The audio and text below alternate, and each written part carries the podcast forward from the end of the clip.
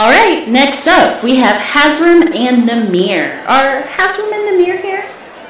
Hazram, Hazram, Nam. Oh, oh wait, I think this is just one person. Sorry, Hazram, Namir. I think that name appeared on page twelve.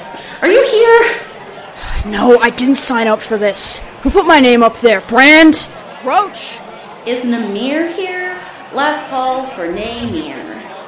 Don't keep them waiting, Namir. But I didn't. It was. It was you. It was you, wasn't it? You promised.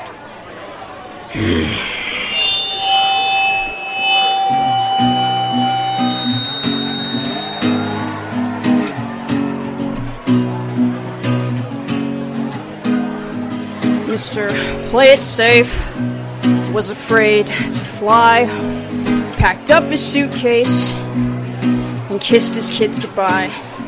He waited his whole damn life to take that flight. Woo! And as the plane crashed down, he thought, well, isn't this nice? Yeah, Namir! Ironic. Don't you think? It's like rain It w- it w- on your wedding day. It's a free ride when you've already paid. Some good advice that you just didn't take. And who would have thought figures? Wait, Namir, you can't you can't leave. I thought What on solace made you think I'd want to sing a duet with you?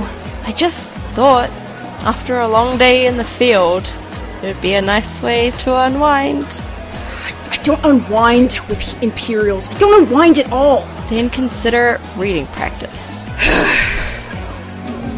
A traffic jam when you're already late. No smoking sign on your cigarette break. It's like 10,000 spoons when all you need is a knife. Me- It's like meeting the man of my dreams.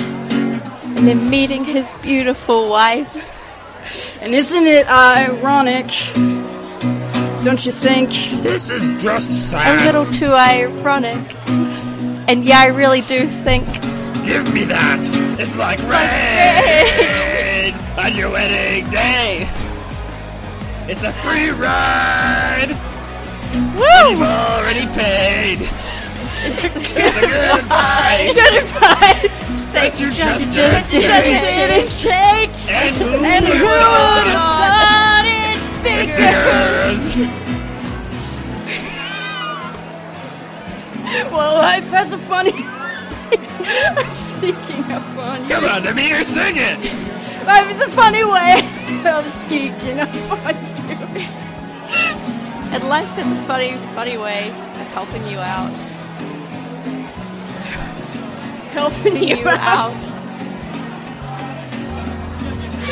Yeah, Namir. Woo! Namir! Go Hazram or Namir, whichever one it is. Hey, so Namir, I sit on page 12. I'm proud of you, buddy. that was Should we stop recording now? that was that was amazing.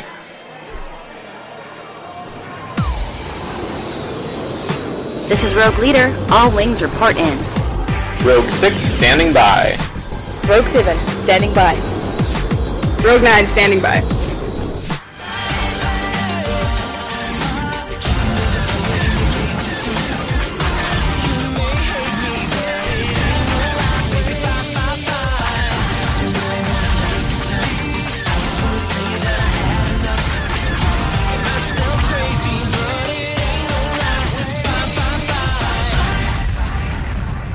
Tonight on Rock Padron, Twilight lives on, minus like a few people, just just a few, and we will probably never see them again. So like, don't worry about it.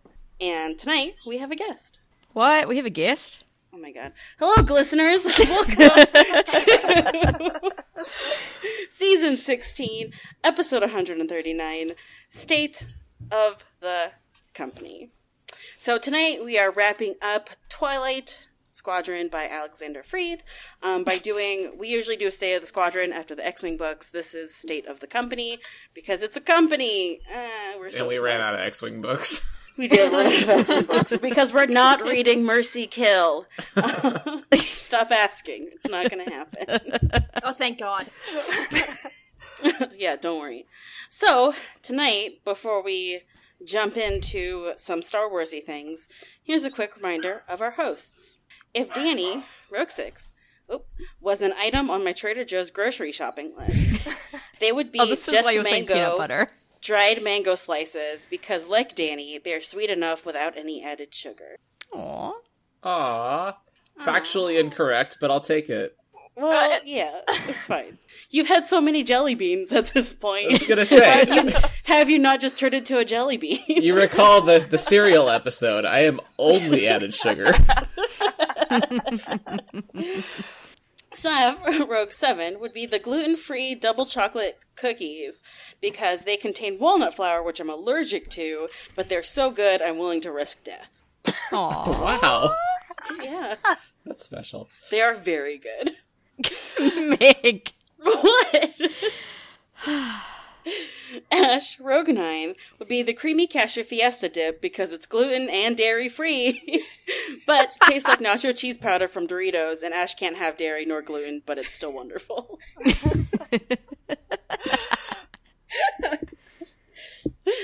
Just, I was originally going to make you cheese, but I thought that was unfair. That was a little mean. Yeah, I did. And I'm Meg, Rogue Leader, and I would be the cauliflower gnocchi, which is delightfully squishy, great absorbing flavor, and you can't tell how many vegetables were made out of. and our special guest tonight is Dylan, our Dexter Jetster, both individual and species expert, who would be the peanut butter cream covered peanut butter and chocolate JoJo's that are only available in the four pack during the winter holidays, but are the best and extremely specific. AKA the best thing ever. I don't know So what these good. are, but I want them now. They're so good. They're amazing. Aw. And I Hi, love Dylan. Welcome to Rogue Pottery. Dylan- Thank Wait, you. do you not have one for Heath? No, what? Heath doesn't go to Trader Joe's. Heath goes to Aldi's. No, Heath goes to Trader Joe's. Heath I was gonna gets say the he orange- like embodies big Trader Joe's energy. Let's be real. It's true. Heath Heath gets the orange, the frozen orange chicken from Trader Joe's, which is like I don't know. It's weird because I respect it more because it's not just getting it from Panda Express, but I'm pretty sure Heath gets it because that's what he gets at Panda Express. it's just Big basic bitch energy then. yeah, exactly. yeah. anyway, that's all I have for tonight. Anyway, hello Dylan. Hello. I'm, I'm glad you introduced Ke- ga- gave uh, Heath an introduction. Otherwise, I would have felt like s- s- part of a scandal or something. like, wait, hang on. you give one to me, then not Heath. Ugh. It's fine. I don't think Heath listens to our shows anymore. Yeah. I would be very surprised if he listened to our Well, He it Well, got is it's like- sick of it why that start episode we now? spent the entire episode crying because he wasn't here and he was like, Oh my god. well, if he's not going to listen to this, I'm just going to say they're a wonderful person who I love very much. Wait, why would you only do that on episode three? He's not I listen to. Yeah, we I can't was give him a trying big to- ego. I was trying to make a joke. It wasn't a good joke. but that's all I got today. It wasn't a good joke, but it was a joke. Okay, speaking of I have a question about Star Wars. Uh huh. Uh, so f- uh, finally we are getting some tie in literature to The Mandalorian, a Disney Plus series on Disney Plus. It feels like it's been a million years that we have been waiting for this announcement, so it's very nice to finally get the news. Um, and it includes all of the staples, including the Mandalorian Visual Dictionary by uh, Mr. Hidalgo himself, and Oh, the Art yeah. of the Mandalorian by whoever the creators of the Art of the Mandalorian are. um, and also, we are getting one novel from our good friends over at Del Rey, which is written by a person, and I don't know who he is. Is- I don't know anything about him, but I looked at his Twitter profile and it said he was a Kiwi and I was like, Yeah. Oh, he's a Kiwi. Oh, nice. He's a Kiwi, apparently. It's what his Twitter bio Fantastic. says. All right, cool. So from a Kiwi, and what we do know is that it's not a novelization; it is an original story. So, uh, what do we think? I mean, so obviously we're all hoping for a Kara Cynthia Dune origin story. So let's just like acknowledge that that is the first choice for all of us, without a doubt. Obviously, although I don't know if I want a man writing that story, but that's a different thing, I guess. Was there going to Uh, be yeah, an I into just- that thought? you seem to be leading up to a question there. All right. So the question is, what do you want this novel to be about? What do you hope to read? What story do you want to read about the man, our good friend Din Drum Brum? Ginger. Dindurn. Dinger. And I want a story about the Mandalorians. Like, as a whole. Not just the Mandalorian, Oh, the plural. Mandalorians. Okay, that, that was an important distinction. Yeah, there's an Like, S there. I- I want just one about uh, their culture and society and to know where they're at right now because I'm really curious about that and I'm a huge, huge nerd. I'd- I'd love to see like a kind of pseudo origin story in the sense of like the characters are the ones from the co- the Culverts. whatever the heck it's called culvert. Thank you. Um, where like we get like a little bit more of the armor and like Paz Vizsla and characters like that. I think that'd be kind of interesting, but like keep it super small in scale. Yeah, Yeah. not doing 'Cause, like, a the main. no. Oh, sorry. Go ahead. well, not not not doing like the Thrawn, the first Thrawn book where it was just like here is like a massive expanse of his story instead of just focusing on like one bit, which I would Yeah. prefer. Yeah, Yeah. It sounds good to me. If I had to guess, it will be a novel entitled Character Name, a Star Wars story, and it will be an origin story for said character. Din, a Star Wars story. Din. Dingern, a Star Wars story. I hate it. I hate it. I hate it. I, I feel like Din is, is one of the least likely candidates, actually, because there were so many secondary characters that were in for just one or two episodes that, like, telling their story will probably have little impact on season two. Grief cargo, Star Wars story. I would Actually- be very keen on that, I would honestly. be okay me with too. that. I'm more nervous that it'll be what's his face from Tatooine. Stop it. Oh no. Wait, Oh. whom? What's his face? The Toro guy. Calican. Toro, yeah. Oh, that Calican. fuckwit. How yeah. do you remember Why his did name? I remember his name? Yeah. Yeah, how did you remember his name? Anyways, yeah, that fuckwit. I don't. I don't know why that was a fact that I have in there. it's like how that one time um when we did that Phantom Menace audio audio commentary and I fucking pulled out all that knowledge about the trade routes and shit that I did not know was in my brain. It's too much. We just keep random Star Wars knowledge like in in that little black box and every now and then it opens up. Toro Calican. Oh god, now I'm thinking about Jar Jar Binks' feet again. What? Oh Yeah. god, those feet were horrible. I think I missed this. Well, Jar Oh, I Jar would Binks' like. feet, a Star Wars I would story. like this Mandalorian related property to be about um uh I don't uh like I know that it's going I don't know because I have a feeling it's going to be a prequel to the show. Um Yeah. I feel like it might be like one of like the Mando's first bounties to like get into the guild or something like yeah, that. that does and how seem they- very uh and how very he, Star like, Wars. ends up meeting Grief Karga and like the kind of the connection that they have. I think it'd be something more like that. And like if there are any other people that like new people that we might meet in season 2, I think we might get a brief glimpse of like that. Yeah. That's like this person from from oh, Mando's past. Journey to Star Wars: The Mandalorian season two. Oh my yeah, like that. I'm not against it. Yeah. Especially it's that small scale uh like story of just like Right. one Yeah. job. like i know it's not ya but like i feel like it's going to have similar um jin's rebel rising book vibe to it Mm, yeah, Yeah. I with all the where they culturally appropriate the country of Japan. yeah that one and like imperial yeah yeah yeah post world war ii Yeah, japan th- that one's your favorite, isn't it? it's great i'm so glad they did that whole chapter It's, I really just do not care about prequels if the main character isn't known to die at the end of the thing already. Well, and you unfortunately, are with the tragic. Mandalorian, we know it can't. He can't die because we've got. What if he just don't did care though? about it's just prequels. it's a helmet. We don't know. What if they never take the helmet off the main character in the book, and then at the end, like the helmet gets passed on to Din Djarin?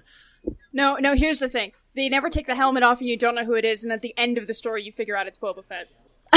with the spurs. If you're no, paying we'll attention, figure it there'll be out with all reference the to spur heads Spurs early throughout. on.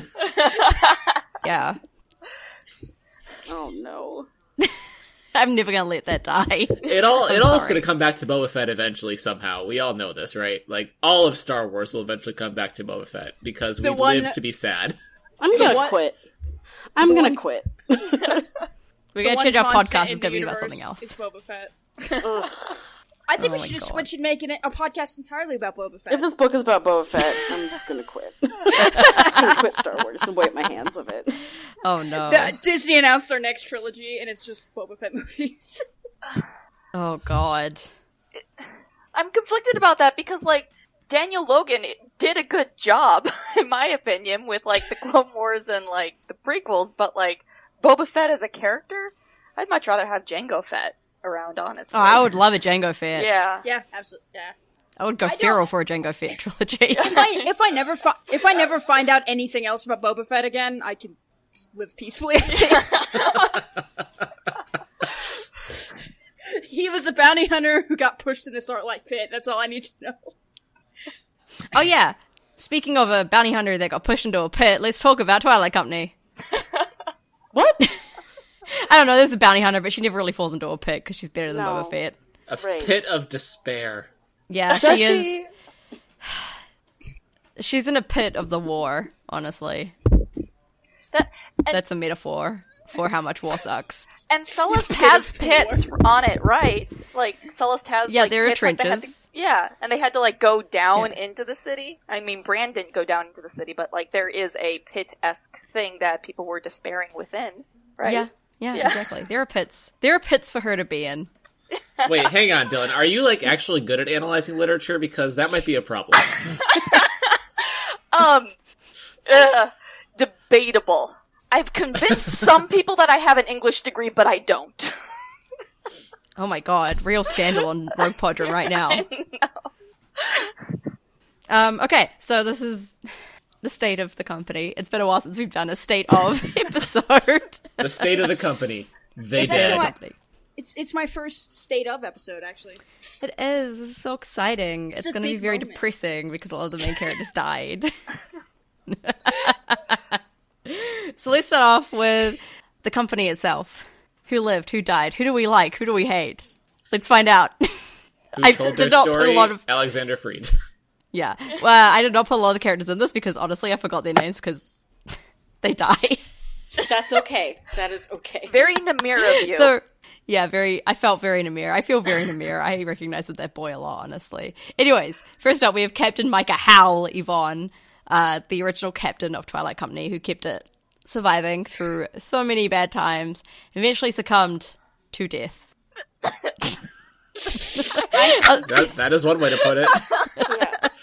Despite Chalice trying to save his life, uh, Vader happened. Vader sucks. Vader sucks. What do we think of Hal? I think Howl's a fuckboy. Who? Right Al- next. alchemic fuckboy. There we go. Okay, we've got Chief Medic Von Geese and Lieutenant Sargon because they almost always turn up together, even though I think Sargon dies. Von Geese lives. They're I think in they're love. in a relationship though. Yeah. Yeah, I do think they're gay.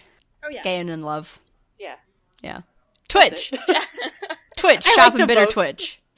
Yeah, I like them both. They're cool. Anyways, we've got Sharp and Bitter Twitch, who is Sharp and bitter. Sharp and Bitter. She's great. Survived. She survived. She is What a legacy. stubborn. She is not a character I remembered from my first read through, but now she's stuck in my brain forever. As the sharp and bitter one. as the sharp and better one. Any further thoughts on Twitch? Nope. Or shall we move to the even less thought of Carver? Which one was Carver? Carver's the dude that arg- Carver was like the one guy in the senior um senior staff who would push Namir basically and like argue against him. oh, okay. Like he would be like, "Yeah, I like that you're fighting for the company, but also I think your plan is stupid," kind of thing. For that reason, I like him. Yeah. he kind of worked to balance Namir out a bit, and I don't know. He seemed cool. He seemed to have a good humor about everything, probably because he's been in the company for a while. There's no reason I'm bringing him up at all. Don't worry about it. Mr. Hazram Namir himself. Putting the ram and has ram. Yeah, I don't know why I stressed the ram in that so much. That's right. Hazram Namir. himself. Okay. Otherwise, otherwise known as you fucks. It was in page twelve of the book. Don't worry, we get there eventually. So The main Namir, character. Namir, did Namir really have an arc in this book? He did. Yeah. He What do we definitely think? did. He went from like kind of just being part of things, following like following the company because he's sick of war, but like he needs to fight because it's all he knows at this point. To by the end, like he doesn't want to be in Carrying charge of the anything at the legacy. start of book. Like he hates Hal bringing him into stuff and trying to make him have responsibility and Hal's like Bro, you'll be good at this. He's like, no, fuck off. Um, by the end of the book, he's leading the company. He's the reason the company survives. Like, and he's found why the company survives, and he believes in it now. Like, he's a believer, um, which is a huge change from the start of the book. Yeah, I guess his arc is that he goes from being a big old grump to being a very little, slightly less bit of a grump.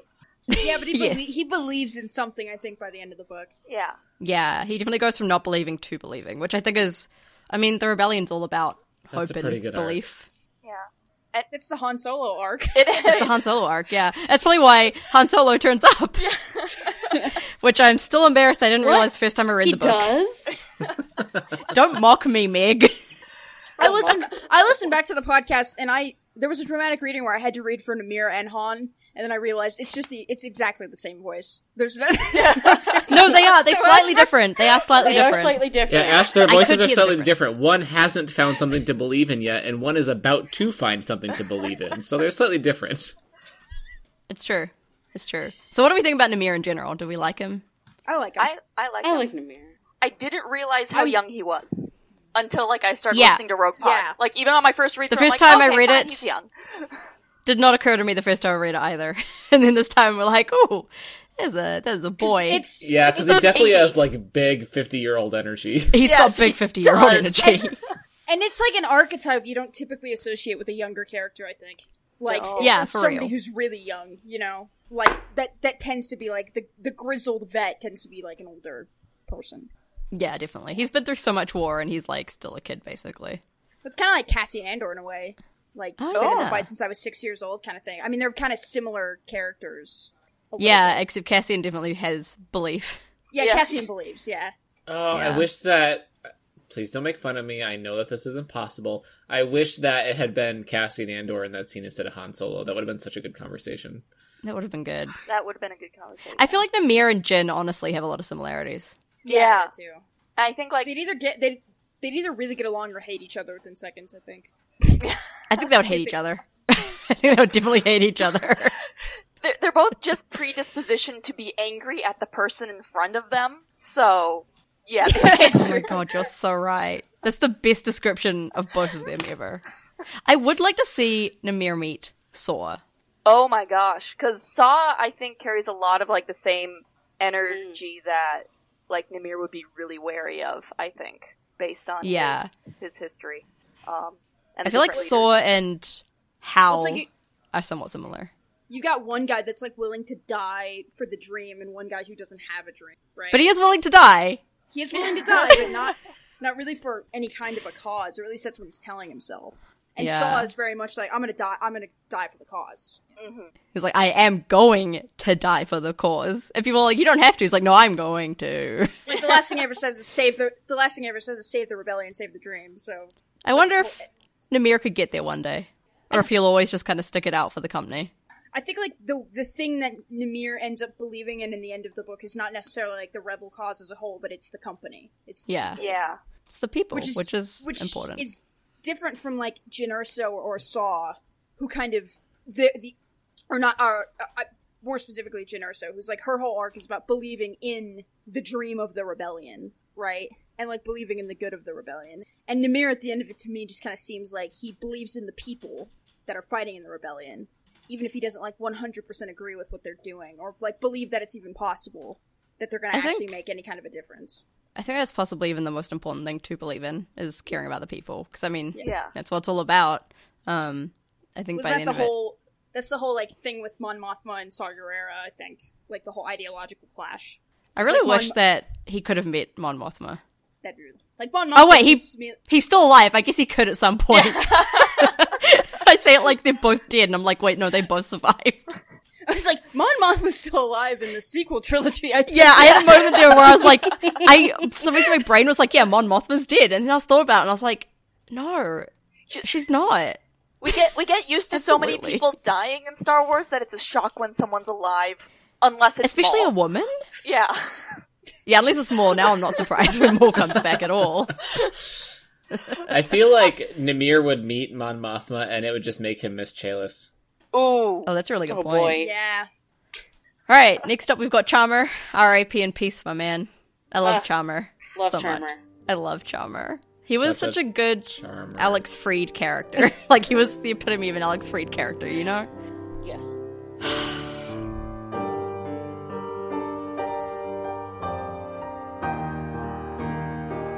Sorry, that was just a moment of silence for Charmer. I don't know what else to say about him except that he was great. Um, Can we get an F in the chat for Charmer? F in the chat for Charmer. Big Fs. Uh, Brand, who we can actually talk about a bit more, who is a lesbian. A lesbian. Um, Love her. I love her so much. Fantastic. She's such a great character. Um, she lives, thank God, because I would be so sad if she didn't. She could not die. That's like She can't die. impossible. She's too good. I would she... throw things if she died. Me too. um, I know she has like a short story in one of the insider things that I've never read. I And have you feeling call nobody yourself else a here has true read that either. fan. Look, you think I can get insider access easily? It's I'm in New Zealand. Okay, leave me Your alone. other podcast co-host, like, doesn't she like write for them? she does. Yes. Hook us up, Um, Megan. Let's go. Yeah. Oh, yeah, Megan. Um, don't don't listen to us, please. Um. Yeah, Megan is way too classy to listen to Rogue Podcast. Yeah, no. I don't know if that's true. She, I feel like she does She's pop in definitely sometimes. referenced Rogue Podron to me before. And Megan, please don't be embarrassed anyway, by me. hey Megan. Hey, Megan. Um, Brand is similar to Namira in the way that she doesn't really believe in the dream, I think, but she cares about the people, I think. Her motivations are still a little confusing to me, if I'm honest. I think 'cause she she's cares like, about Namir. yeah, she's kind of taken Namir under her wing. But even before that, she was like kind of the person that pushed him into the role he's got when he was still younger. Yeah, younger than he is now when he was still kind of new to the company. It seems It like might- the The impression was that motivation to she's do that might be more for her personal amusement than for actually believing that it's best for Namir. Just imagine if she's just sticking around the company because she likes to mess with Mir. That's her primary life Strong motivation. possibility. yeah. She's like, this is a healthier outlet for my for me than like bounty hunting. She's like trolling Yes. rebels is a better use of my energy.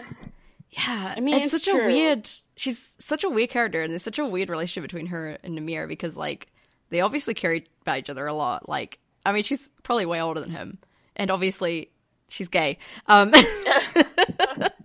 but like, they have a really strong friendship, even to the point that, like, when she considers running and just leaving the company, she stays to save the people for him because he asked her to. Like, she promised and I don't entirely understand why because she is a strange woman, but I love her regardless, and I love their relationship so much. When I first read this book, it was like the joy of the book for me was whenever they interacted. They're very much like platonic soulmates in a way, I think. yeah. Yeah, exactly. Ugh. And- See, Chalice could just never compete.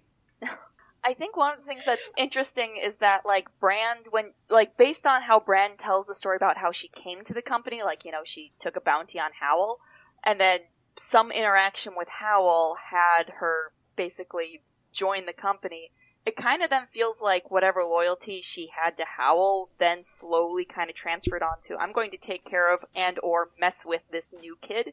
Um, but it's still she's still very much an enigma and I like that, but I'm also frustrated by it because I want to know more about her.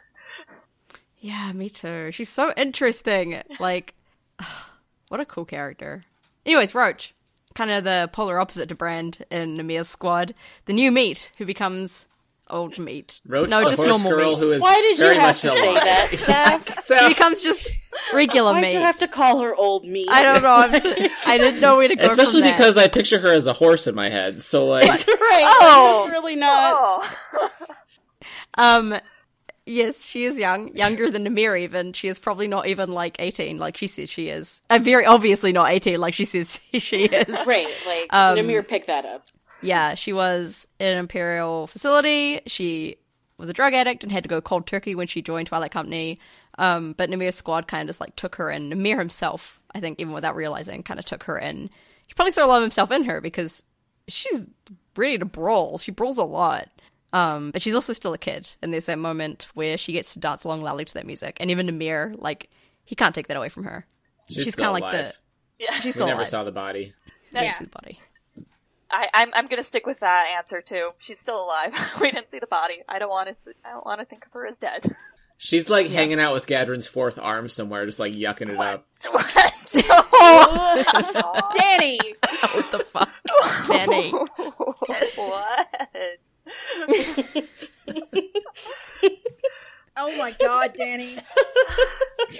That was not at all what I expected from that.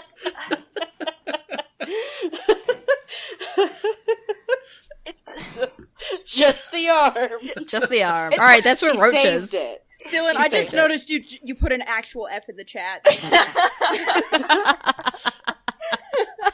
So yes, Roach is still alive. She's chilling out with um Gadrin's arm, his fourth arm. Has she? Has she? Uh, she'll probably return one day. It's like a weekend It's at fine. Bernie situation where she's put sunglasses on it and she like wheels it around On and the just like arm? Like okay, whi- which has does she? Did she do something to like preserve it, or is it gonna start stinking? I mean, did they do something to preserve question. Bernie? I don't actually. I've never seen that movie. I don't know what. Uh, I've they never do. seen that movie either. oh boy. Um, yeah, I've never seen that movie. I don't know anything about it except for they put sunglasses. Well, on here's. a I mean, dead I feel like this guy. is a good opportunity to begin to tap into your expertise, Dylan, because I don't know if we made it very clear at the top of the episode because it was a hot mess. But you're here because you're an expert on all things Dexter Jesters. Yeah, Meg did say that. Anyway, maybe do you know like do their Wait. bodies decay at the same rate as human bodies? That is not available in any of the materials that. that, that- Why not? Um, I, well, okay, what, in Legends at least, uh, their home planet of Ojum is a tundra based, um, like it's, it's, it's a very cold planet. So I don't know if that affects the decaying process, like if they biologically would, uh, decay faster in heat because their bodies are Mm, used to mhm. the cold, which Mhm. would just mean that it would get, r- that, that, whatever, uh, Sullust is a Sullust has volcanoes. It is a warm planet, so therefore, Gadrin's arm probably rotted pretty fast. oh no, Roach. that was not her, where we wanted her to go. with first that. real friend, and it just rots so fast. Um, I think. don't like this conversation anymore. Um, okay, I think we can see Roach on the cover of the book, even because there is a character. There's a girl who looks relatively young next to who I assume is Gadrin, because I'm pretty sure there's only one basilisk in Twilight Company uh, who is red hair, and so Roach is on the cover. Um, I think another reason why Namir being so young is strange is because the main dude on the cover Yeah, looks pretty like an old war Yeah. veteran. And now that I'm looking at, it, I'm like, that may be Charmer, um, or it may be meant to be Namir, and it never quite got across that he was actually young and not an old war veteran.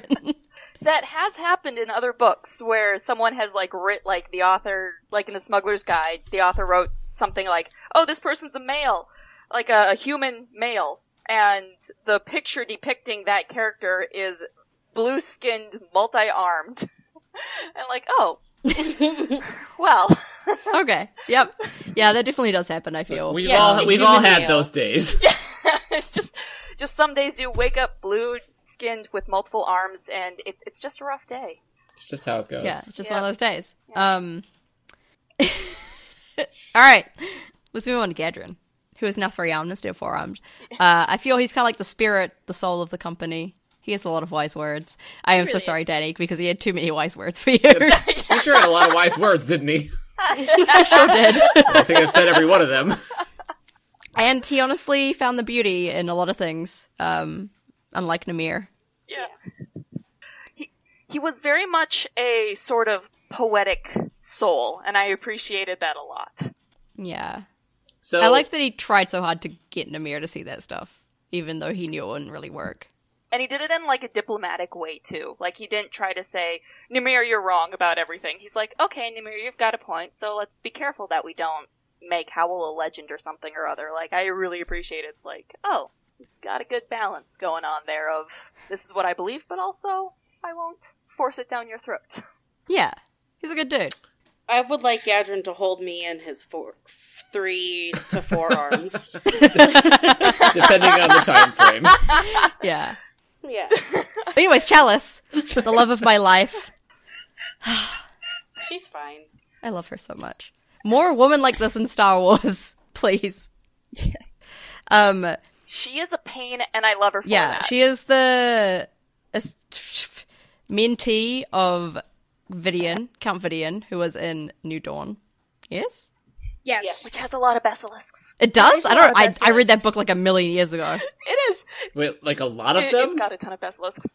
New da- New Dawn is just delightful on so many levels. It's yeah. Yeah, I haven't read that since but like I, 2015. I'm skipping ahead. Th- Um, yeah. So she is the ro- emperor from the Imperial Ruling Council. Blah blah blah. That bitch. Um, I really love her. I really like older woman. Um, that- sorry, I just heard that and I was just like, "Yep, okay, Saf, you're done now." Um, who are like my like my type in sci-fi is like older women who are like political leaders or like scientists or like analysts in that kind of way. Like they've got that really logical kind of brain going on. Um, I see him by my love of Halsey and Halo and Rosalind and Battlestar Galactica. Uh, and Chalice kind of falls into that archetype, and I love her so much. We really just don't get complex, nuanced women who aren't like. Oh, also the morally grey thing is important, and she is morally grey. Um, she's not evil. She's done so many evil things, but she's also done a lot of good for Twilight Company. But she, like she says at the end of the book, like she doesn't belong there. It's not her thing. Um, and at the end, even you see it in the fact that she considers going to Crucible, Namia's home planet, and just like becoming a weird hermit artist who gives kids candy to get clay, which I love. I am personally a fan of that. Um, or she also considers just selling her secrets and becoming rich. And so, like, even after all of this, she's kind of got that weird dichotomy going on of like, not quite sure if she wants to be good or not, but the possibility's there. And I also like. I feel like she's Oh, sorry. Go ahead. Okay. I, I feel like she's a good reflection of what Namir could have become if he had, like, when Han Solo had that um, thing of, like, either get on board with what they believe in or maybe it's time to leave. Like, I think Chalice is, at the end of the book, she's the or it's time to leave side of it. Oh my god, you're right. So, like, you get to see, like, hey, this is what happens. Um, th- this is who Namir could have ended up being, and especially like because Namir and Chalice had grown so close. Um, I think they make really good foils to each other. that was also a very nuanced, like, strange relationship in the book, but I really dig it. Hey, Star Wars, more more stories with cool female characters who are nuanced, who also have relationships with the main male character that aren't romantic. Platonically, I also I also like that it's like she's not the mom of the group, which is what tends to happen when you have like an older woman. Like as much as I love, as much as I love Yeah. Hera, and Hera is very much the mom of like rebels. Um, yeah, yeah, it's nice to see a character that is very much not that. But in an ironic That- way, her and yeah. Namir kind of do end up being the father and mother of Twilight Company. Just But, like, very much not a dad and very much not a mum. But she doesn't want, like, she doesn't Mm. Yeah. see, she doesn't have that like desire in her. Like with Hera, Yeah. like you get that she cares about these the kids. She even calls Yeah. them the kids and stuff, and like takes care of Yeah. them. But Oh yeah, I thought of another woman, uh, President Coin from the Hunger Games. oh, I thought of another woman. Sorry, that Actually, Chalice reminds me a lot of President Coin from The Hunger Games. Yeah. She does. That Like- was kind of who I was mentally picturing in my head, to be honest. Yeah, definitely. yeah, like I don't really picture things, but same. Um, I know we already have Izard being Julianne Moore from the Hunger Games, but also so was Chalice. Everyone is just Julianne Moore from The Hunger Games. But yeah, no, Chalice has big President Coin energy, like the speeches she does and all of that stuff. Um, so to be fair, she does write her speeches unlike President Coin. Also, the fact that she's an artist is just extremely cool as well. Um, she's got a hobby. Who do we see in Star Wars that ever has a hobby? Sabine. Oh yeah, artist. Okay, I guess that's- it's like the and one that's hobby it. Oh. we get. artist. well, I mean, Wedge has a hobby. Is it dating presumed widows? It's- Well, the, well, it's hobby. oh, All right, well, that, that was our guest, everyone. Thank you so much for coming on the episode today. oh, and the last company of the last company, the last character of the company, who is a character, is the Thunderstrike, the ship itself. Big gifts in the chat for that one. Rip Um, in rip. Rip and rip. I feel like a lot of this book was the Thunderstrike was kind of embodying the f- the life of the company, and as things got worse and worse, the ship was falling apart more and more. Um, and in the end, it does die, but that doesn't equal the end for Twilight Company. Um, because they realize there can be something new underneath Namir. Underneath Namir. Under Namir. They're not literally underneath them. No, that would be that would be Chalice. No, she's on top. Who am I kidding? Yeah, please. oh, no. I also I also appreciate that they gave the ship a cool name because I'm not a fan of the trend of like giving ships names like the moth. Who is the, The, mom? Night Caller. That's uh af- the aftermath cruise ship. Oh my god, this ship was so stupid. A lot of Well, their ship was named the Yeah. Moth. Uh, Not even I- the the spoff. I have blocked out the entirety of aftermath from my brain except for that one fact that the ship was called the moth. I am also a fan of cool ship names, also shown by my love of Halo. Um, I was about to say that's a, It's a big Halo thing. Big Halo mood. Um, Apollana's Promise also had a really cool name, mainly because it was a reference to Apollana, who's really cool. Um, I appre- I think Jay probably appreciated that if he ever read this book. Um, he loves his queens. He loves his monarchy. is the better way to put it. Saf, you were saying a lot of sentences that are technically true. yeah, technically correct. It's the way I like to do it. Yeah. Um, Oh my god. I like the idea of a freighter ship that just kind of keeps surviving. Because, I mean, we see the Millennium Falcon and, like, we know it's falling apart because they keep saying it. But really, it, it doesn't really have the same kind of energy as the Thunderstrike. And I like that energy. It's a good, um, we are the underdogs, like the actual underdogs of this war energy. Yeah, one trope I really like is like the the piece of crap ship that is a piece of crap ship, but if you tell the captain that it's a piece of crap ship, they're like, "You shut up about my ship." like, Hal's just like, she is beautiful. She is grace. It's like it's like Han, Howell, and Hera could have great conversations about their ships. Freighters that have no business doing what they're doing. freighters that should not be going on, but they somehow are. And then we get to the Imperials. Boo. Yeah, boo. We have Boo. Tabor Sateron, who is, you know, eh, he's an Imperial, but he's an alright guy, I guess. Um, he is like Namir in a lot of ways, um, except he is he's tired of war, but in a different way. But also, he cares about the people. Like that's his thing is he cares about the people. Um, the reason he wants to like survive and be successful in this mission is for the people that he's in command of. That he wishes he wasn't in command of, but he is, and he takes that responsibility on, which is similar to Namir also having to do the same thing. Tabor seems like that old like old uncle or like grandpa or like relative who like is conservative generally like toward the like as a whole but is like well they aren't mean to the marginalized people in their life so like Yeah. they're okay Like you don't you don't hate them, but you are kind of you're uncomfortable. still being on the in the wrong same room as side of them. this, but like at least you're not like disowning your gay grandson or something like that. Yeah. Yeah. That's exactly the energy that Tabor gives off. Good job. Good job on being a minimally decent person, I guess. Right. You Even could if you be are- worse. Part of a massive fascist empire committing genocide, but you know, it's Right. fine. Like just don't think about that. Just drink your tea and be old.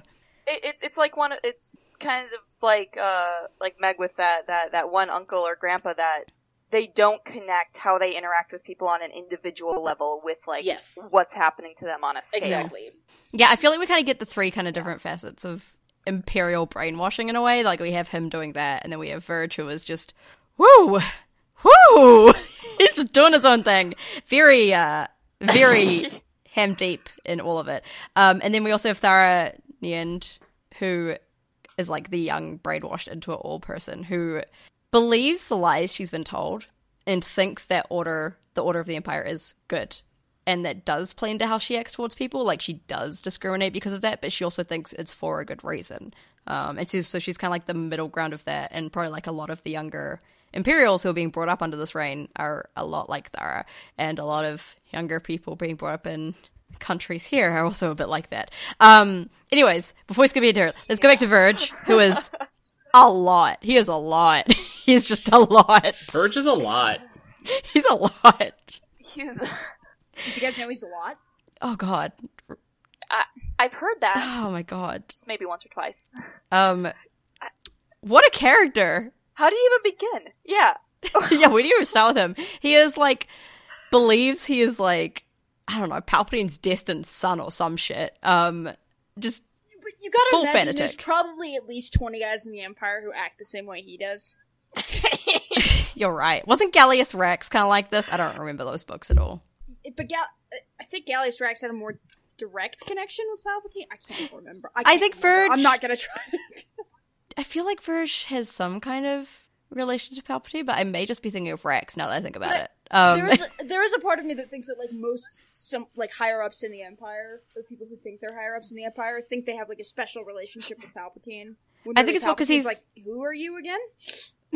Yeah, he's like young. this one's especially young as well. Um, turns out a lot of like the kind of leader characters end up being very young. Um, Verge is a kid, and I guess he's a kid who was brought up in the Imperial Ruling Council. Believes he is far more important and far smarter than he actually is, shown by the fact that he gets killed by Chalice at the end of it. no, he doesn't. He gets killed by Tabor, his own best friend. What a traitor! Um, because he may. Is that how we're describing their relationship?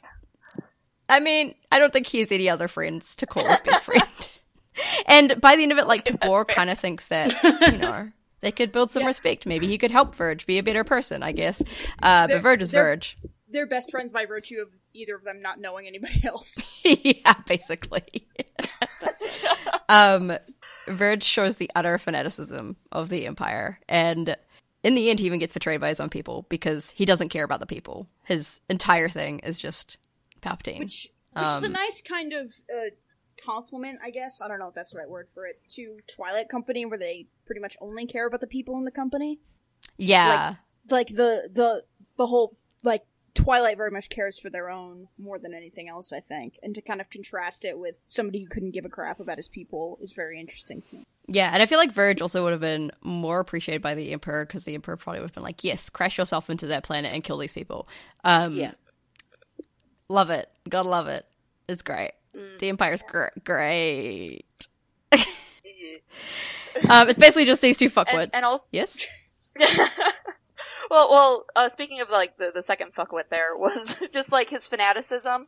Very much, I think, resembles like the fanaticism that Namir is highly suspicious of, of like v- Verge's worship of Palpatine is very much like the cultish worship that Namir saw back on his home planet. yes, and the Cultish Worship. He is very much determined not to give to Hal. Oh yeah. Um, and then also Tharanid is there. Niend Thar Tharanid is there too. SP four seven five, who is a Celestin. She's not a Celestin. She lives on Celest. Um, a Celest human who whose uncle is a rebel sympathizer, a unionizer. You know, one of those good good dudes. The good uncle, unlike Tabor. Uh, but she has been raised, brainwashed by the Empire, and also the Empire has crushed the working class. So that really the only way to earn actual money is to be a stormtrooper. Um, and so she has done that, and and yet she still, at the start of the book at least, she still brings supplies. She uses all of her money from stormtrooping to buy supplies and medical care for the people in the cantina that she gives to them. Um, and I think she's got a huge cognitive dissonance between the fact that she is she is against these people. She is crushing these people under the impressive fist, the oppressive fist of the empire. Um, and that it is her like regime's reason fault that she has to bring these people these things and spend her money on these things. Um, and she believes that what she's doing helps them. Big, big cognitive dissonance happening here. She just basically has a real rough time this entire book. Yeah, it sucks for her. But she very much shows how good people, good people, can be taught to be bad people, you know? Yeah. Yeah. Like even when they're when she's having to like make arrests and stuff, um she helps conduct the raids that are held for no suspicion, like no reason, no rhyme or reason. The empire's just trying to like make people fear them. Um and she's like there must be a good reason for this. There's there's definitely a reason for this. There's definitely a reason we're terrorizing these people. Um and that's the issue that they have is that these people believe in the good of the Empire, and there is no good there. One of the things I really like about New Canon is how they've expanded on people in the Empire. Like we've gotten stories from the perspective of people in the Empire to show that it's like a lot of them. Like Iden Versio is my one of my favorite Star Wars characters, and she starts off being one of the worst of the Empire. But when you're actually in her head, you can start to see how she justifies it for herself. But I think the things that make those characters like their redemption interesting is like when the moment when it, when it becomes when they realize what the empire actually is and not the the propaganda and brainwashing they've been fed they either like in Lost Stars. Uh, I can't remember her name. That's so bad. Sienna. Sienna, thank you. Sienna, um, Sienna yeah. She, Sienna chooses to stay while like Aiden walks away. And those are the stories that I think have been like the best of new canon is showing like these people that are in the empire why they choose to follow the empire. Um, and Twilight Company gets into that a little bit too. That's just one of my Yeah. favorite like new additions to Star Wars. Yeah. So Thara's there. She lives. She's around, I guess. Maybe one day we'll go back to Solace and stay here. Who knows? Uh, she's basically just hoping that things won't get worse. Good thing there's not a game set there where you kill people. Great. it's fine. Um, so where are we now? Uh, most of the people are dead, but not all of them. Twilight lives on, and it's led by Hazra Namir, whose name was revealed on page 12 of the Twilight Company hardcover. Twilight did not hit Quat and strike a major blow to the Empire, but they did something more important, in my opinion. They kept the spirit of the company alive and helped free Sullust from. I did not finish that sentence. Sullust from the Empire. It's like and a Twilight very Company old- Mad Lib. We need a grasp. noun. There There was so there was so little you had to do to finish. I know. I don't know what happened there. I think I got distracted by wanting to write about brand, maybe. Um, Twilight Company and the players of Battlefront are the reason that Solist is free. um, I imagine that's a big reason why Nian um, ends up helping out later on in the trilogy is because he doesn't have to fight for Solist. Like he's had help with Solist. Thanks, Twilight. Honestly, yeah. Yeah. I appreciate that. I mean, I know they, I know that he had to write it because of Solus being the planet in Battlefront, but I do appreciate seeing this planet as one of the planets we actually visit, like as the rebels, because it's like not one of the main planets. I mean, it is in a way, but it's not. You know? Nian Nub is the hero of the Battle of Endor, and he wouldn't have been there if it wasn't for Twilight Company. And I'm sorry. He's the hero of the space battle event. You're right. Yeah, of the aerial course, battle. yeah, I, I should have clarified. Obviously, You're totally Yeah, right. though but- he probably but would have been the there. Death Star But number with two that- would not have been blown up if Nian Nub were not there. Let's just. Yeah, let's just I put was that about way. to say that without Nina, the Death Star wouldn't have gotten destroyed. and we can all So- trace it back to Namir and Twilight Company. Nice job. It's Namir. like poetry; it rhymes. But Namir is only there because Okay. of Gadrin, so really Gadrin is the hero of it all. Gadrin But, does like- save him like right at the start of the book by Yes! crushing those stormtroopers' skulls. Yeah. It's all connected. Wow. You just draw a line straight from Gadrin to the death of the Death Star. That's amazing. Yes. Give give credit to where it's properly And due. Gadrin wouldn't real have been hero of there if the he rebellion, hadn't been Gadrin. birthed by his father, Dexter Jetster. So really, Wow, you're really doing the whole everyone in Star Wars is related thing, Danny. I can't believe it. Don't you hate that Okay, thing? we never hear Gadrin's last name. Is all I'm saying. Gadrin? Hedger and Dexter, Jester. Jester. Yeah, that was the exact same thing that I did. Jester! No, not Jester! Jitster! Jit.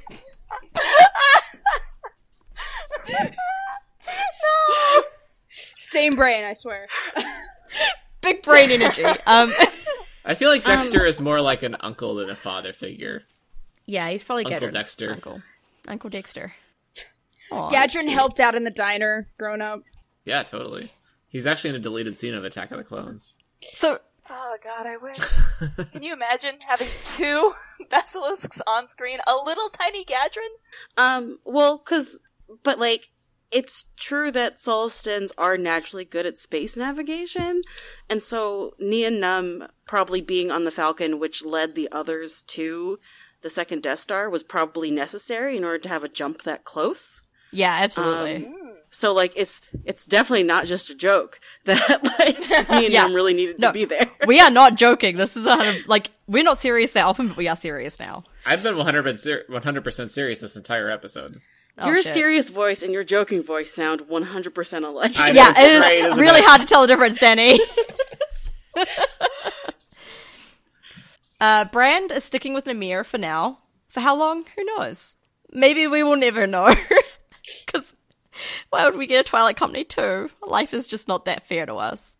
Actually, no, we have the Alphabet Squadron books, though, so they're good. She We're says good. We're like good. a week after Alphabet Squadron Two came out. I know I'm having like a real roller coaster ride of remembering which books actually exist. Oh my god. and you know, for the next game we got Inferno Squad, which I consider a, a good thing.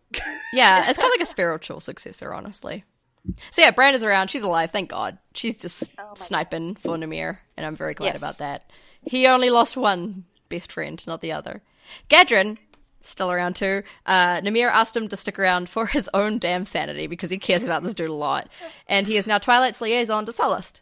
Once again, connecting Sullust to the rebellion. the heart of the squadron. The heart of the squadron. He is And like Gadrin cares so much about like the various planets they go to, like with the Coyote. Like he was so happy that to help Yes. them specifically, so like he's the obvious choice to be liaison to, you know, Yeah. whichever planet they end up staying on. Yeah, he was just like, I am here to make sure that these bugs can get it on.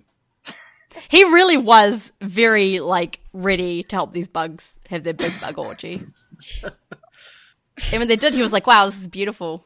And everyone else was like, "Oh, this is really awkward now. Oh my god." Gadrin's a romantic, I guess. He is a romantic. The heart of the squadron, just like Lou Jane Forge, the love of my life. The other love of my life. Um except he didn't die, thank God. I would have been so upset if Gadrin died in this book, honestly. When there's that little bit where they're like, Gadrin dies. He like was singing when the bombs fell, and I was like, You cannot kill this man. I Can't do Uh, started this to reading me. the first time I read Twilight Company was because someone told me, "Oh yeah, Dex is great, but there's a different Basilisk that's my favorite, and it's in this book." So I specifically read Twilight Company because there was a Basilisk in it, and so the entire book I'm like, "Oh no, wait, does he die?" Did Gadrin die at the end? so I was like in panic mode for the entire time. I think I might have actually break broken like one of my cardinal reading rules and looked up whether or not Gadrin survived. I think that's fair in before I this finished case. The book. I, I would not blame you for that. Twitch and Carver, they're still here. Is this relevant? Perhaps. Or maybe I just love them. Who knows? Hmm. Hmm. The world may never know. The world may never know. Tabor has run off to go back to his sleepy job and his tea and his students. Verge is dream. dead, thank God. thank God. Thank you. I imagine he would have caused a lot of issues to the rebellion if he'd lived. Um, so thank you, Tabor. Thanks for doing that one good thing in your life, I guess. Chalice is off living her best life. We hope she's doing something. God knows what. And Thara is basically doing community service, working at her uncle's cantina, and fearing the day that she has to make the choice of fighting against the rebels again. What does this story about fash- say about fascism? Hmm. Saf, you already talked about that. Shut up. What about the future? Will Namir and Chalice reunite one day? Will Brand find a nice gal to settle down with? Will Twilight survive the war? Questions that we may or may not get answers to one day in the future. Most of them, most likely not. I just like to imagine that Namir and Chalice see each other again under like the weirdest possible circumstances. Like they both go back to Namir's home planet, and Namir's just there to chill, and then he just walks up and there's Chalice, like giving candy to kids and painting pictures. Yeah, it was like it was like a gag in the book that he would always think he was rid of her, and there she was. And I like to think that that follows him for the rest of his life. Yeah, he goes somewhere and she just turns up there. and They're just both like, God damn it! He's like not going again. on vacation at the age of eighty nine, and she just happens to be there. Like it doesn't happen often, but it happens often enough that whenever it does, he just goes, "Oh my god." It's it's like when you're in the grocery store and you like meet someone, which obviously doesn't happen now in the pandemic, but like you meet someone and you're chatting with them and you're like, "Okay, bye, see ya." And like then you walk and then you go down the next aisle and they're right there again. So you have to have that awkward conversation of Haha, fancy seeing you here. Haha. and then you just, it keeps happening every aisle you go in, and that's just Namir's life with Chalice from here on out. You're so right. Does anyone else have any questions for the future of Twilight Company or things that they would like to see with these characters again? I'm not sure Brand would settle down necessarily, but I think she should get a nice gal who would go bounty hunting with her, or like fighting, sniping with her. Someone to be your spotter would be nice. Yeah, yeah. And Roach is fine. Roach is fine. Roach, Roach is alive. Roach is lying, she's fine. All right, I and guess- then we get I to just, the most. I feel like this book is like the most This is going to sound so dumb. This is it's the most realistic of the new Star Wars novels. In That that, doesn't and I sound think dumb. that it is like that is because this is one of the only ones that's all original characters.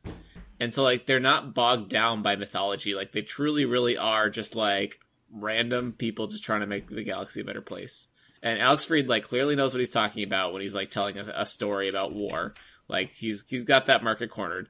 Um and so that helps too, but like it just like there's something about I I don't know if I can articulate. There's just something about this book that I don't find in any other Star Wars book, even Alphabet Squadron. I just don't find just like this feeling of just like this is just real life, and we're just living it with these people, and it's because these characters are so interesting that I love this book.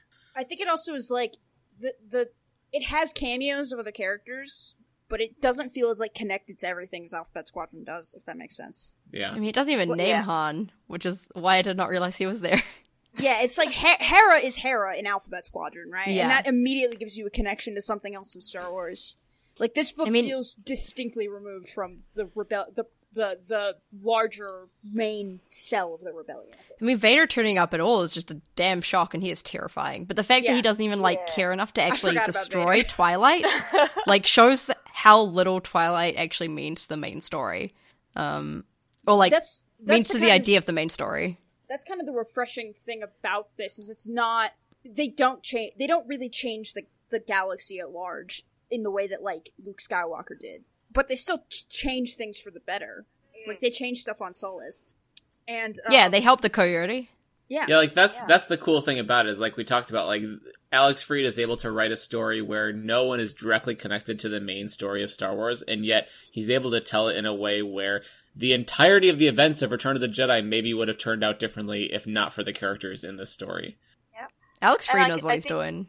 Yeah. And I think like it's nicely like that kind of idea would be nicely summarized by like one of the um one of Hera's lines in the first Alphabet Squadron book about um hey, it was once a victory for us just to be able to smuggle one carton of supplies to like people who were hungry.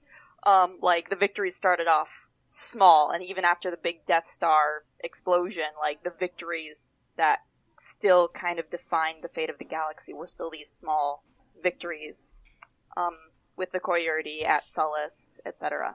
Yeah, And I, I like it for the same reason that I like like Inferno Squad and Battlefront 2's story campaign is because it's it's I I there's nothing wrong with like a small scale Star Wars story. I think Yeah. like like I get kind of tired when it's like that's why I like the Mandalorian too, and I Hmm. hope that the Mandalorian doesn't turn into big galaxy saving plot.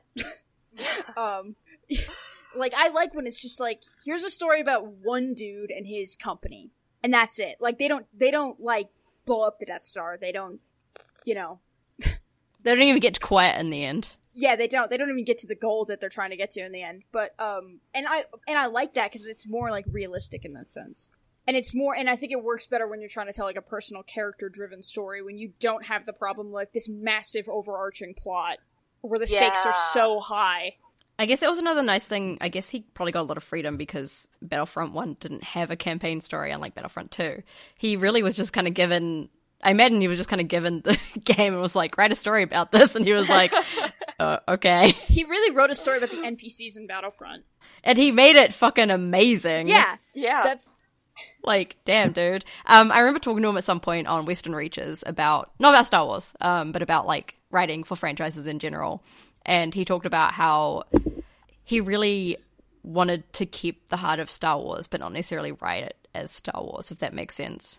And I think in the end that does work out because it doesn't feel like another Star Wars book. Like it's very distinct and unique, um, but it still feels Star Wars at its heart. It's very much about hope and the people and the rebellion. Um, and I think I don't know how he wrote something this amazing, but he did, and it just impresses me so much. every time I read an Alex Freed book. God, Alex Freed is just a blessing to Star Wars in general, and I'm so glad he exists. And now we reach the most important part of this book, the true heart of this book. Uh, what makes basilisks so damn delightful? This is why we have Dylan here to help us learn about basilisks and why they are so damn delightful. Okay, so my first question about basilisks really is the most important one I feel for me personally. Um, are they okay? Wait, this is the leading question to that. Are they reptiles? Oh, okay. I was actually waiting for this question because um, there is a okay, granted, this isn't canon anymore because this was written back in 2006. Um, but there is a, um, duh, I, okay, I had it open, but then I, it closed when I had to restart the computer. Um, a new essentials guide to alien species, and there's a whole thing on basilisks in there. And Oh, I have that. um, and it's not um, so it's it's it's Legends back in 2006, and there is an entry on Basilisks. And when I first pulled this out and read it, like way way back before you guys were uh, even uh, starting uh, Twilight Company, I had to laugh because it made me think of your guys's um, uh, celebration podcast where you guys talked about the fish nuns um, who are Oh, actually avians. Yes, the lanai. Yep.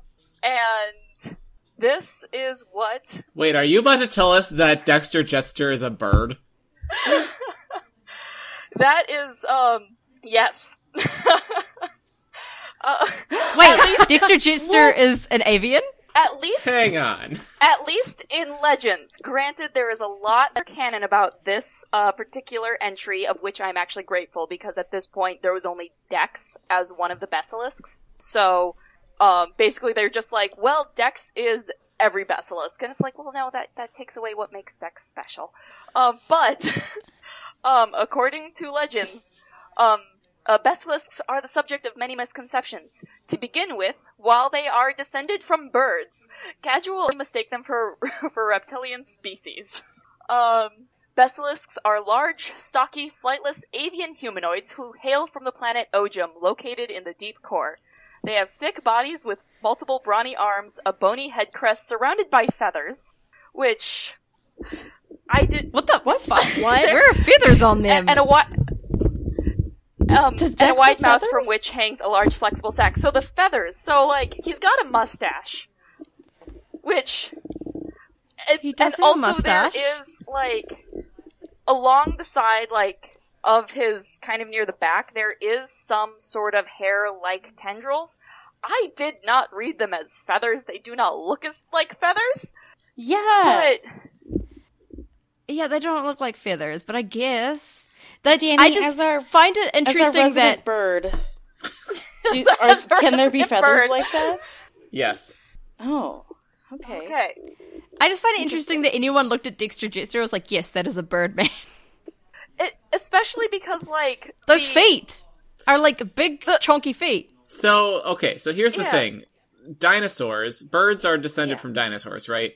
So I Yeah. kind of feel like Star Wars is just like flipping it and reverse it, you know? Which I'm not opposed to necessarily.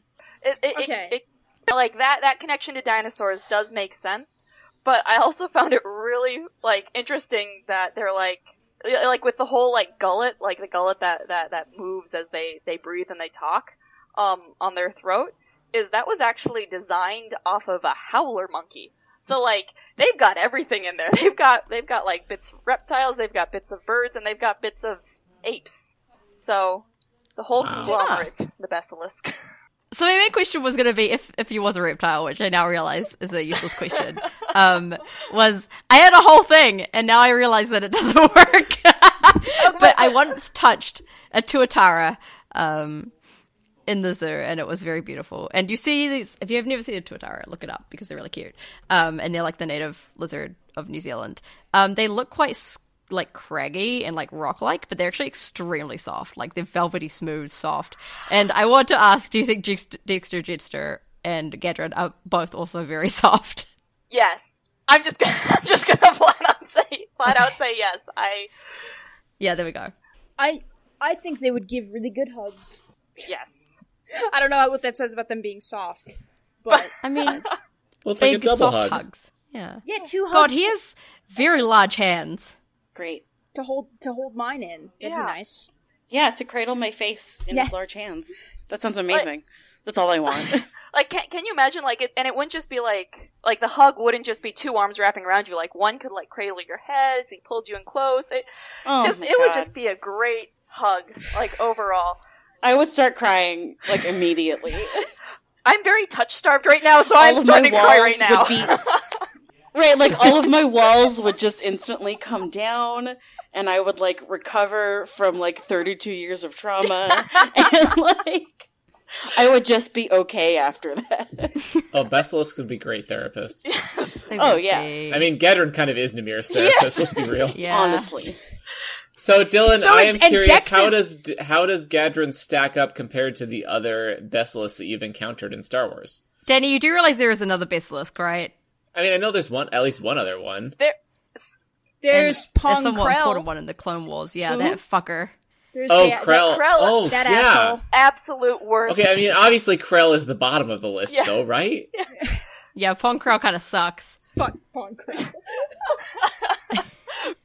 uh, Are we united Oh, there, Dylan? Do you agree? oh Fuck my Pong gosh, Krell. yes. Like the only good Okay, thing, there we go. the only good thing about Pong Krell is that like he stands in such contrast to the likes of Gadrin and Dex that like. You, you, you, you can't say like, oh, Gadrin and Dex are just like that because they're basilisks, because no, there's, there's the a-hole Pong Krell over there being a, the biggest asshole you've ever seen. There's a great There's counterexample. a great counter. Yeah, yeah. So, So obviously, yeah, the worst of the lot. worst of the lot. Um, there are several other. So okay, before, be, before um, before the Clone Wars came along, there was only Dex as as the basilisks. After the Clone Wars came, there we then got two basilisks. Uh, one was Pon- two new basilisks. One was Pon Krell. The other one still resides in Legends because it was based off of a comic that was later adapted into an arc of the Clone Wars, and it's a basilisk Oh my separatist god. named Commander Ugg. Commander Ugg. Ugg. UGG, Commander Ugg.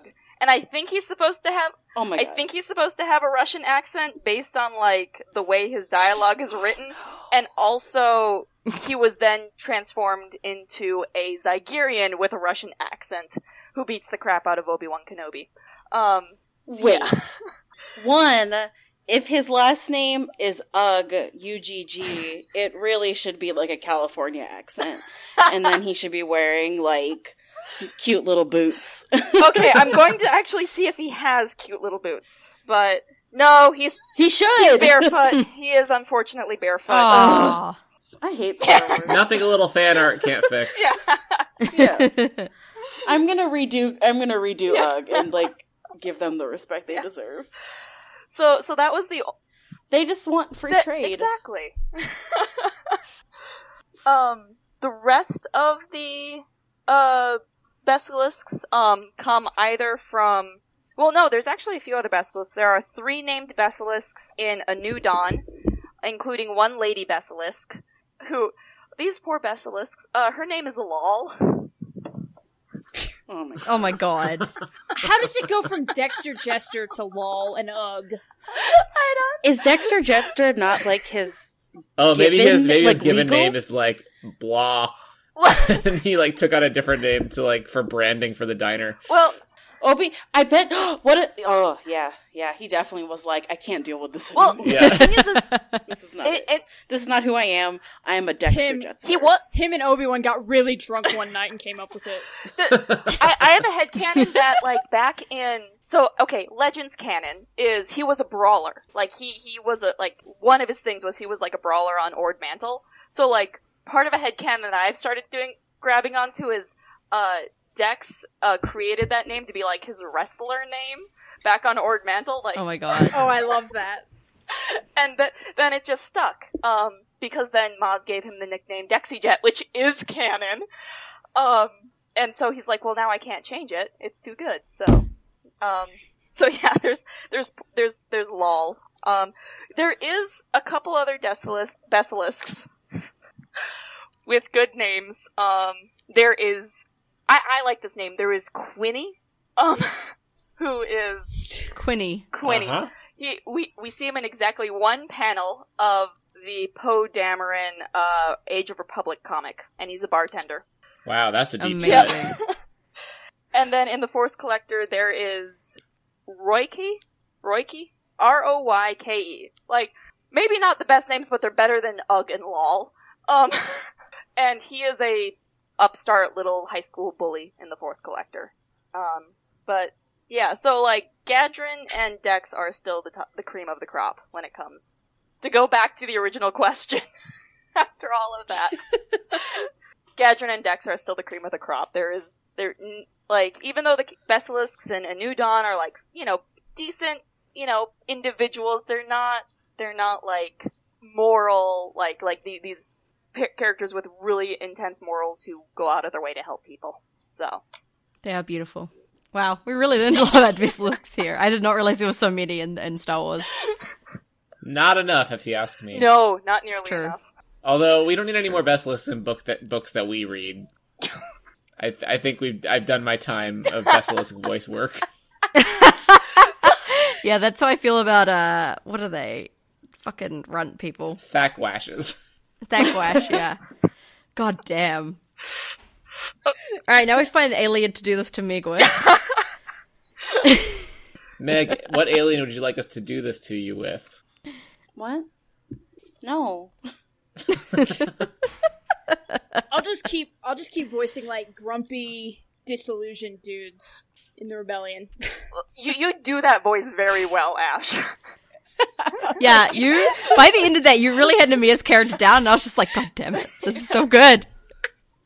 So Dylan, you just kind of came out of nowhere with that Dexter Jetsters are birds fact. Do you have any other like fun facts up your sleeve that we don't know to ask because we would be so surprised by them? Uh, well, um, okay, again pulling from the Legends book, um, which is no isn't reflected in the New Dawn, which Lol because Lol is an actual female character that we have um, of basilisks, but in the Legends guide, apparently women basilisks can get up to eight arms in Legends canon. Whoa! What? Oh my god, I love legends. yeah, but, um, Legends is good actually. Like, Oh my God, I like what? love Like, this. is it like every time that they kill a man, they get an extra arm, or like what? How do, how do they get their extra arms? Yeah, how how can it be up to eight arms? Like, what decides the extra arm? Between four to eight. It's, yeah, like there's got to be a determining factor in there somewhere. Oh, um, male basilisks have four arms, while females can possess as many as eight. Like that, thats what they said. Yes. As many as eight. Right, but you It's keep just such a clarifying that vague- it's not necessarily eight. So I, how do they get there? What happened? Oh my god, women are so cool. it, it's it's like some spiders how they they some spiders molt to a specific point and then they like stop molting but they're still uh, adults and just some basilisks molt a few more times and then they have more arms the more times they molt. so it- so Oh it's my like god, how I'm so female- glad that we have on tape the moment that Meg fell in love with female basilisks and the moment that she fell out of love with them. it's I like just I I'm okay if they if they if they molt, I just don't want to think about them as spiders. I don't want I don't want them to like General Grievous spider crawl around the apartment. Like I You don't go to the basilisk club, and the females are just like spider crawling all over them. Oh god, I would immediately turn around to get back on my Oh. ship. I just I have a thing about like small things running over my feet. Like I can't, I can't do it. I, don't can't. think a lady basilisk would be small enough to run over your feet like that. I know. Yeah, but, you like, wouldn't have any I still feet after think that. they might. I still feel like my feet are like at risk if they're down on like all eight arms and two legs scuttling across the floor really fast. Like I don't, I don't want that. I'm sorry. That's a, that's a big General Grievous move there. yeah, like I don't want it. I don't want I Okay, hate- I want There's Return nothing of the in Star Jedi, Wars. but General Grievous is played by a basilisk now. Return of the Jedi. there's or sorry, it's Revenge of the Sith. replace replace all of General Grievous's Return of the Jedi scenes. with, like, there's I nothing don't know, in they may have Star already Wars. done that. There's nothing in Star Wars I fucking hate more than General Grievous crawling like a spider. It freaks me out. I hate I it. hate it. so I hate uncomfortable. Okay, but what if it was Dexter Jetster crawling like a spider? And like, Still why does he uncomfortable. cough? Why does he have spider legs and cough? Okay, okay. You don't, you don't, you. There's plenty of reasons why people cough, okay? As a We're getting on the wrong cougher. point here. We're getting on the wrong point. Wha- one of my friends, uh, Casey, uh, she does call. Uh, she did once call uh, Dexter Jetster an organic General Grievous. Oh, I hate that. I hate that. no. Yes. I can see how I can see how someone would get there though. I do see it. A f- Yeah, a f- I absolutely see it. a I just hate flesh, a it. flesh laden General Grievous. Well, you know, you know that General Grievous was an organic something Yeah. before he became General Grievous. He so sure was something. It it could be basilisk. Oh no, that's why he wanted to have four arms. Oh, Yeah. I've cracked it. what if it's Krell? Yeah, Nah, Crow wasn't. I don't think that That good. timeline matches. no, we can No. make it match. That We can make it timeline does not We can match up bedtime- at all, World actually. Between We can worlds. make it a match. World between worlds. Come on, that's the answer to everything, Look, right? the Clone Wars was all told asynchronously. Maybe the Krell arc happened before any of the Grievous arcs. No. That's not how anything works. It's world between worlds. No, that's I'm sorry No. for bringing this up. okay, no. this down okay, right there is an answer. There is an answer here. Uh, Grievous apparently. Wait, is this canon? This is canon. Is a Kalish Yes, that is accurate. was a Kalish don't before he know what became that it. means. Oh, they're just weird looking, s- fucked up skull guys. oh, I like skull guys. Okay, that checks. oh, they look kind of like bats apparently. Oh, oh no. You, you, Oh no, they do look fucked up. Oh, I don't like that. I'm closing this. This is even worse. This is How do you worse. spell that? How do you spell K that? A- K A L E E ish. ish, S H. Uh, yeah. Oh my god. Oh, I hate that. Oh, Yeah, it's God. bad. Should I, should I go to glistener question? Yes, please. Yes. Yes, please Save us. Please. Save us from these bad people. These horrific bad people. All right. the glistener question was since we're reading Shadowfall next, and because we heard that there may be some Twyco references in Shadowfall, which team up would you like to see between one Twyco member and one uh, Ab Squad member, and what would they do? Uh, Jim And Mer- Half of us answered this last time. Yeah, I still need to Yes. answer it. Oh, yeah, um, we my do. answer is I want. I want. I can't pick. I want. I so I'm gonna go want- with both of them. I want Will and Gadrin. Oh Yes, yeah. that's the best. Just because it'd be sweet, I think. Yes, it would be. It'd be so Be good. so wholesome. I would Okay, like. Saf, now you have to pick Roach and Chas, otherwise I'll be outnumbered two to one. I'm not picking. Ro- I'm sorry. I'm not picking Roach and Chess. Ugh. I'm picking Kairos and Namir. oh God. Oh my god. Yeah. I want I want them while everyone else is like catching up and hanging out, I want them to be the ones that sit kind of in the shadows of the bar and just What? maybe she Say can help nothing him. to each other the entire maybe she can time? help him, maybe he can help her, who knows. But They just something they could just happen. sit down, give each other a little nod of acknowledgement, and then never speak. That's it. Yeah, that's it. That's it. That's it. I love that. That is an intro. Dylan, I feel like since they've you're both here got in a weird- person, Do you want to either read your response out loud or just say it uh, in words to us? oh yeah, you could just say it words. Oh uh, uh, yeah, I my my team up choice would be Gadrin and Eureka, um, because uh, y- That's so good. Gadrin would actually be really good about dragging Eureka into group activities instead of just having her lurk on the Oh my God. sidelines. And like, Oh my god, you're That's so right. literally all she needs to do Yep. is like be part of the go hang out with Yeah. the group just once. Just go. just one time, please. All right. Uh, Jim Merso said, "I want to see a team up between Kairos and Namir, uh, mostly a Yeah. mute murder monster who could teach Mister Boring generic video game protagonist a thing or two about killing and Ex- demotion." what Wow, did you say coming out about strong Namir? against the mirror here. Someone's getting attacked of the clones Anakin brain today. Wow.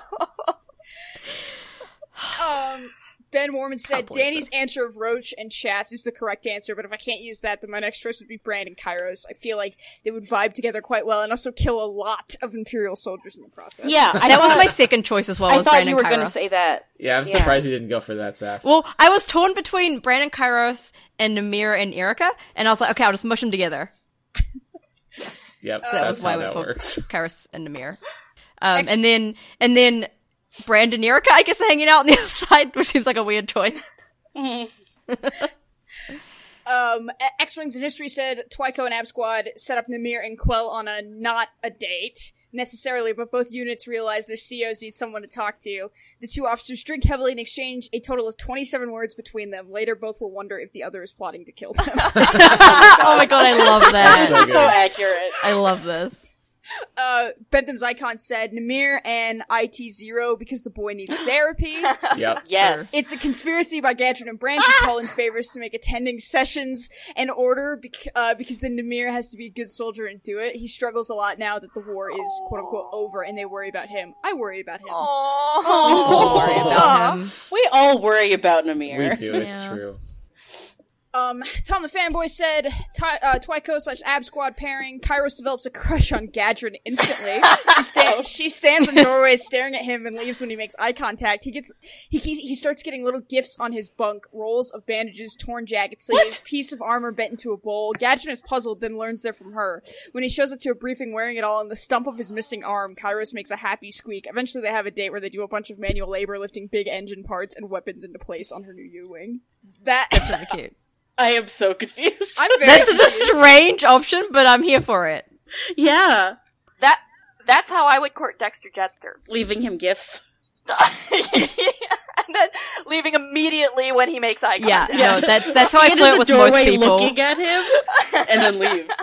That's how I Which is flirt. funny because general, yeah. like you because of Kairos's like mask and visor, you can't even tell that like she's directly looking at you. But the moment it seems like he is, she's out. She's gone. You just feel that cold chill in your body. yeah. I imagine it's like a similar thing with with Dinjarin. You know, Dinjarin. Yeah. He's like, oh no, I don't want to make people. I'm staring. I don't want to make people uncomfortable, and he doesn't realize that nobody can see him through the helmet. Nobody can tell he's actually staring. That's the best part of wearing sunglasses is that Oh, like yeah. you can looky loo as much as you want. Um, and this uh, this one's from last week. It's from Jim Merso. Also, Imperial Doctrine calls for Star Destroyer names that are supposed to inspire fear and are really just self-aggrandizing and vaguely sexual. Therefore, the ideal Star Destroyer name is Krennic's Fist. Oh no.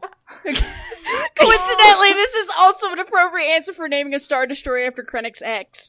oh my I god. love this Okay, answer so much. I take I take back the glistening Anakin's uh, braid Padawan because that, braid. that was a really good answer. it balances out. I feel. yeah, so apologies to Jim Merso. I forgot to check our email last week, but uh, you've redeemed yourself from your subpar answer to this week's listener question. How dare you insult Namir like this? He is way better than any video game protagonist.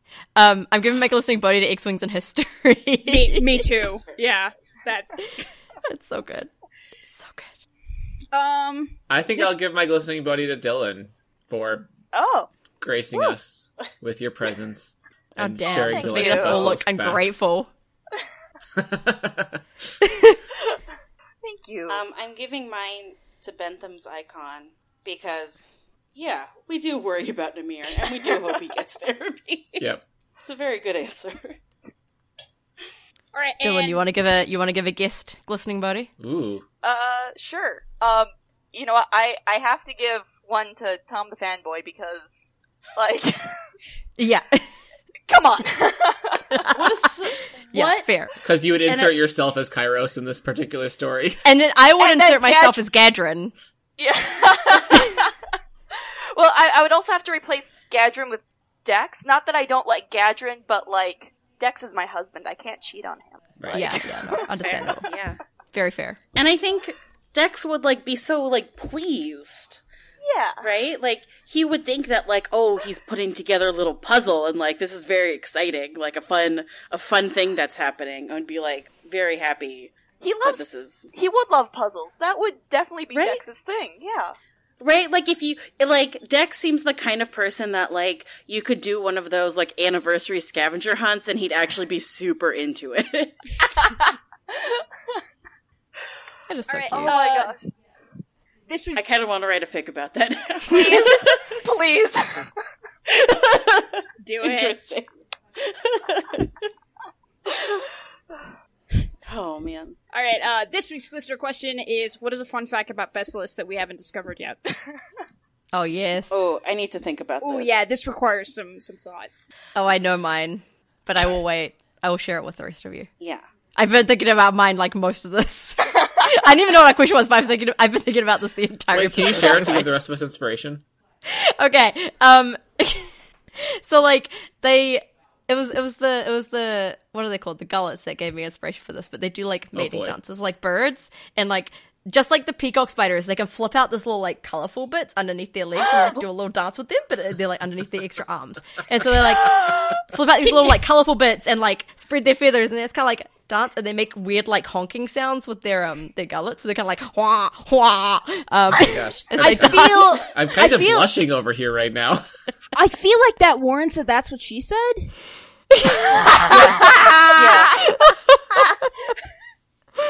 So yeah, yeah, that's my answer.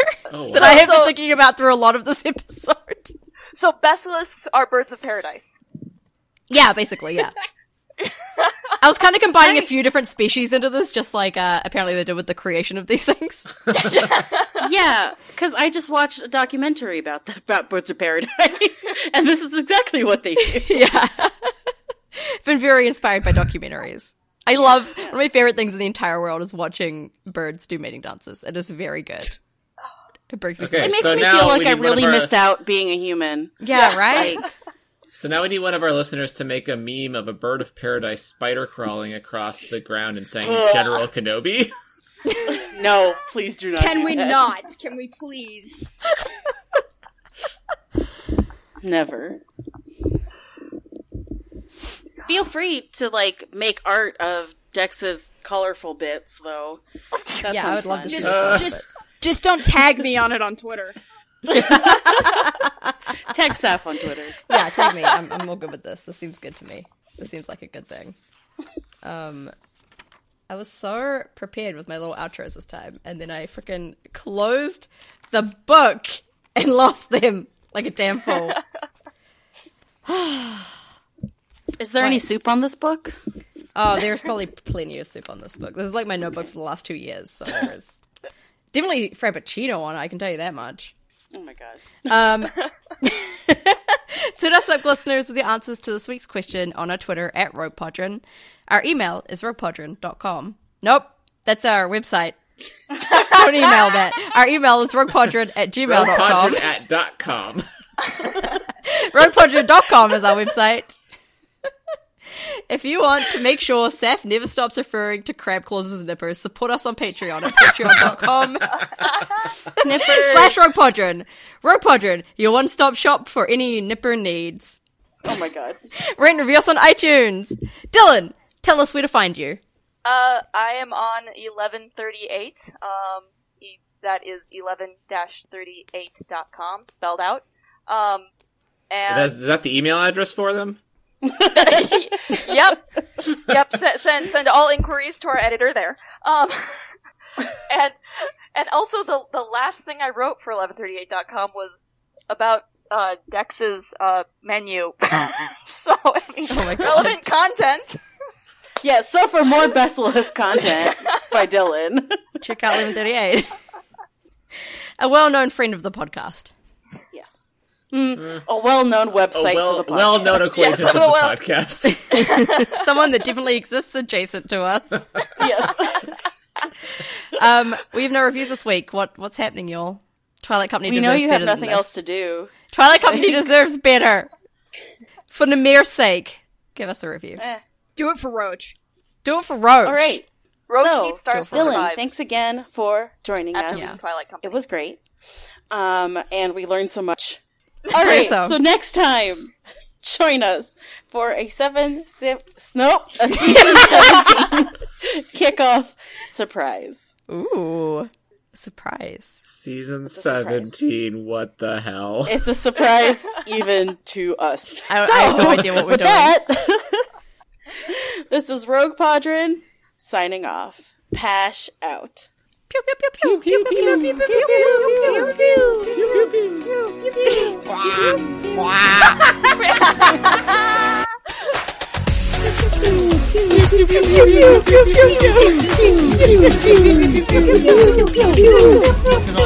pew pew pew pew pew pew pew pew pew pew pew pew